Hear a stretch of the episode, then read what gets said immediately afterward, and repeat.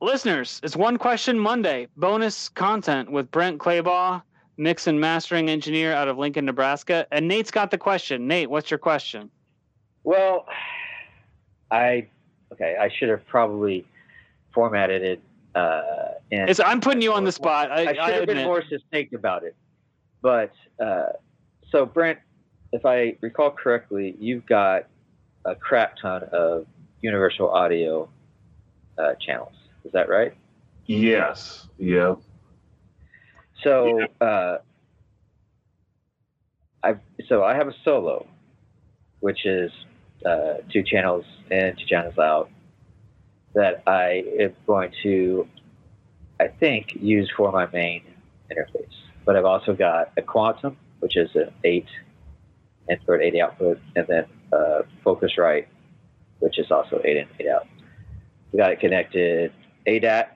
The solo is not ADAT; it's Thunderbolt but I think I can create a uh, uh, what do you call it? A uh, what does Apple call that shit? Uh, aggregate device. Oh, yeah. Uh, Yeah. I was just gonna say that. yeah. Yep. Uh, That's where I thought you were going with it. yeah. So, uh, you know, I, I, you know, I'm still gonna just, you know, create as I create. But if, you know, once I'm, uh, you know, kind of ready to record a certain part on a on a, on a synth or something, I would like to record it through uh, the UA, and then um, we talked about this earlier. Uh, a warm audio two bus for either like subgroup submixes or just a two track stereo mix uh, back into the UA to, into the DAW. Um, and I'm just wondering how you feel about those types of devices, like analog summing devices. You know, I've got a pretty good feel for my room. Like I know I'm probably still compensating a little bit. I probably need to do that. Uh, uh, what you uh, what what did you use to Sonar Works reference. Sonar I, Works? Yep. Yeah.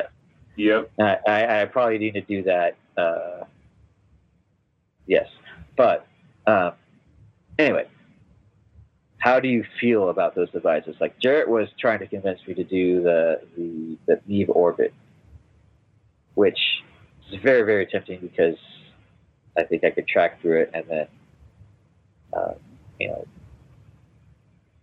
take you know use it as a kind of a summing two track but it seemed very well. First of all, it's very expensive. So, you know, and you got the connections which are D sub, you know, D subs Yep. for one through eight, nine through ten, which are also expensive. So you know, it's like uh, no. Um, but anyway, how like what is your like how do you feel about you know devices like that if um, you know, given you're not just doing it because, like, you actually have a intention for it, you are just wanting to uh, level up on the audio quality and hopefully, uh, you know, end up with better mixes, which I would send to you to master to save. This would be great. I love it. Um, so, but you want my opinion of uh, of summing mixers? Yeah. I, I mean, I I have a um, I have teetered on buying a number of summing mixers. I've looked at a ton of them. I think they all are very attractive. I think summing in general is um, summing in general is a core of my personal musical aesthetic with my own compositions with uh, synthesizers and drum machines and samplers. Um, I don't I don't really compose much musically because what I think most about is producing.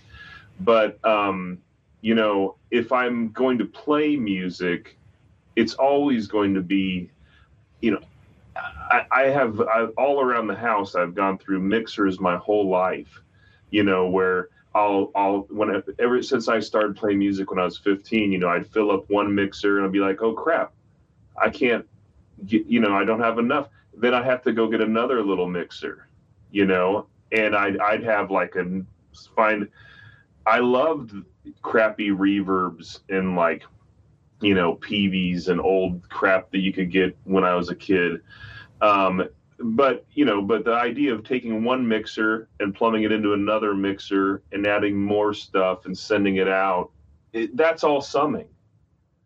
You know what I mean? And so, like, whenever I want to tear it up and have a good time with drum machines or sa- samplers or something, you know, it's always about plugging in multiple devices to multiple channels channels on a mixer that that if it's got a master section, then it's summed at the master section. But you know, most mixers today have a one or two groups that that are, that are between the individual channels and the master. So you're doing some summing on all mixers, right?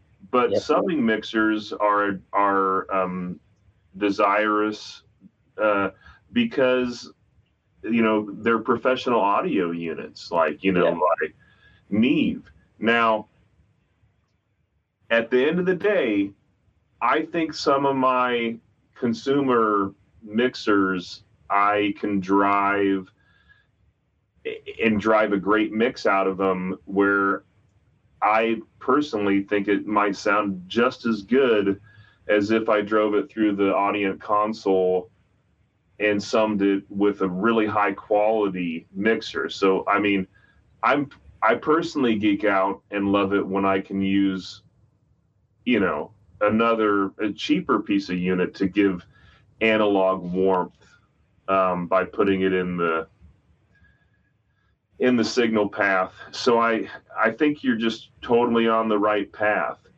um, to sum and to be summing uh, and, and, and, you make a good point because you know you don't have to have you know fancy devices if you can uh, understand a lot about audio and, and, and uh, balancing instruments and, and, and how to EQ things the right way.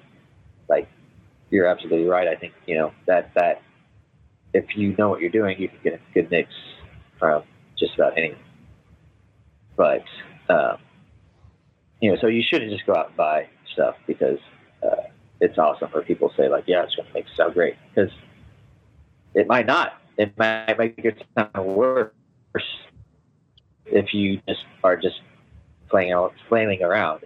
So you know, that's that's why it's like, yeah, I don't need the, the I don't, you know, like that warm audio. There's people talk very, you know, highly about those uh, that, that company and their uh, products, and so like the two bus seems like it would be, you know, kind of my speed at this point because I could, you know, I, I will a be like, okay, I'm not going to use two bus, listen to it. I'm going to use two bus and see, you know, if I, you know, if I do make it sound better or if I'm you know, just flailing around. Yeah, I think you should try that one, the warm audio. I mean, if you can afford it, and and if you don't like it, send it back. But I, I I think that's a really attractive unit, and uh, that that uh, the Neve one you mentioned, I'm not familiar with. Yeah, or, Neve Orbit is what it was. Yeah, or maybe, maybe maybe maybe I have looked at it. I just I have to look. My friend Andrew Morgan actually did get one, so I, I am curious to see how he thinks about it. He hasn't had time to really uh, put it into use, but uh, I'm gonna probably talk to him this weekend and see. Yeah. Nothing replaces hands-on experience. Yeah, you know, and that's that's my rule for anything that you get your hands on the studio is just touch it all over, use all the knobs and find out. Like, you know, just try everything out. That's that's the key to figuring out so much gear, you know, is just get all over it and try it out. And if you screw up, then hope you can do a factory reset. But you know, just pu- push all the buttons for sure. But Yeah. then, th- then the other thing you talked about, or go ahead. I was just gonna say that's a perfect place to leave it as far as the show goes. Oh, Push all you the buttons, turn Push all the the knobs. One question Monday. We've been the long play listening party. Later, everybody. go. Thank Yeah. you.